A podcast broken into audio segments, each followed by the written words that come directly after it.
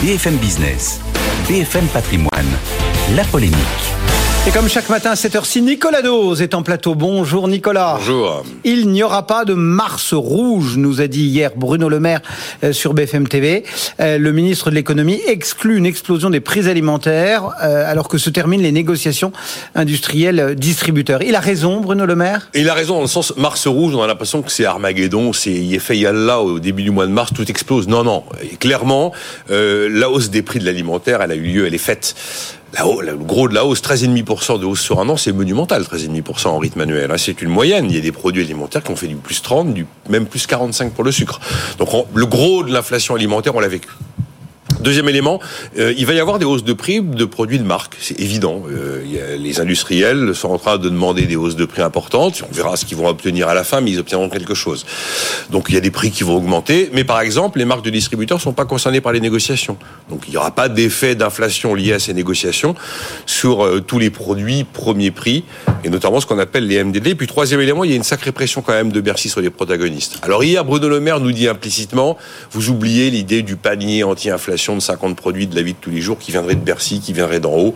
On voit bien que euh, ça risquait d'être beaucoup trop technocratique. C'est pas forcément substituable et duplicable dans toutes les enseignes de la même manière. Et puis il y avait un risque de se retrouver avec une décision politique qui était euh, euh, qui était en opposition avec le principe de liberté des prix. Mmh. De toute façon, j'ai envie de dire que l'objectif que cherche à atteindre Bercy est quasiment atteint, puisque enseigne par enseigne, elles ont toutes leurs petites recettes de préservation du pouvoir d'achat. Certaines avec un panier, d'autres avec des promotions. Enfin voilà, les choses sont mises en place on voit quand même que la vigilance est, présente, puisque Bruno Le Maire a indiqué que le 15 mars, on réunissait tout ce petit monde là qui est en train de négocier avec le gouvernement à Bercy pour voir où on en est. On se rend bien compte quand même qu'il y a des prix qui vont monter, mais il ne faut pas s'attendre à une explosion des prix alimentaires au mois de mars. Mais pas une baisse non plus. Bruno Le Maire nous dit encore que l'inflation va baisser à la mi-année. Est-ce que là encore il a raison? Alors c'est très intéressant parce que j'en parlais ce matin avec euh, Christophe Delay sur BFM TV, et au moment où on évoquait cette affirmation de Bruno Le Maire, euh, il a fait un petit lapsus. Il a remplacé le mot inflation par le mot prix. Et je lui eh dis, oh là, oh là, oh là, oh là, inflation. Ça n'a rien à voir. prix. C'est le cœur de mon propos en fait. Euh, sans doute qu'il a raison. C'est le scénario de l'Insee, inflation qui grimpe, puis on commence à refluer à peu près au, mois de mai. Et normalement, euh, on est dans les 5%, peut-être un petit peu plus à la fin du mois de juin. C'est ça qui est très important à comprendre, c'est que euh, il faut pas confondre inflation et niveau des prix.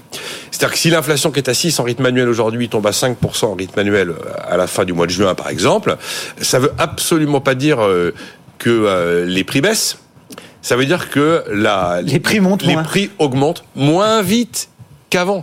Et souvent, on a tendance à se dire ah ben ça y est, c'est bon. Non non, c'est pas bon, c'est pas bon.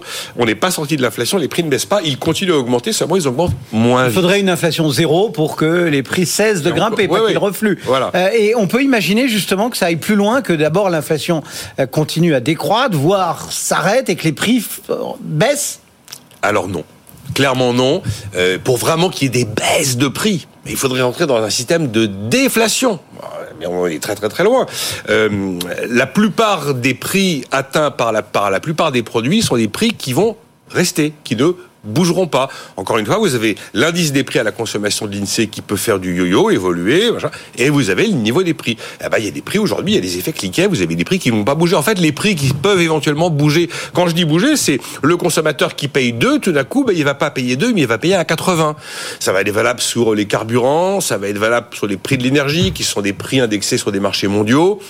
On peut imaginer qu'on va encore vivre, comme on le vit d'ailleurs sur le temps long, des baisses de prix sur des produits techno comme les ordinateurs.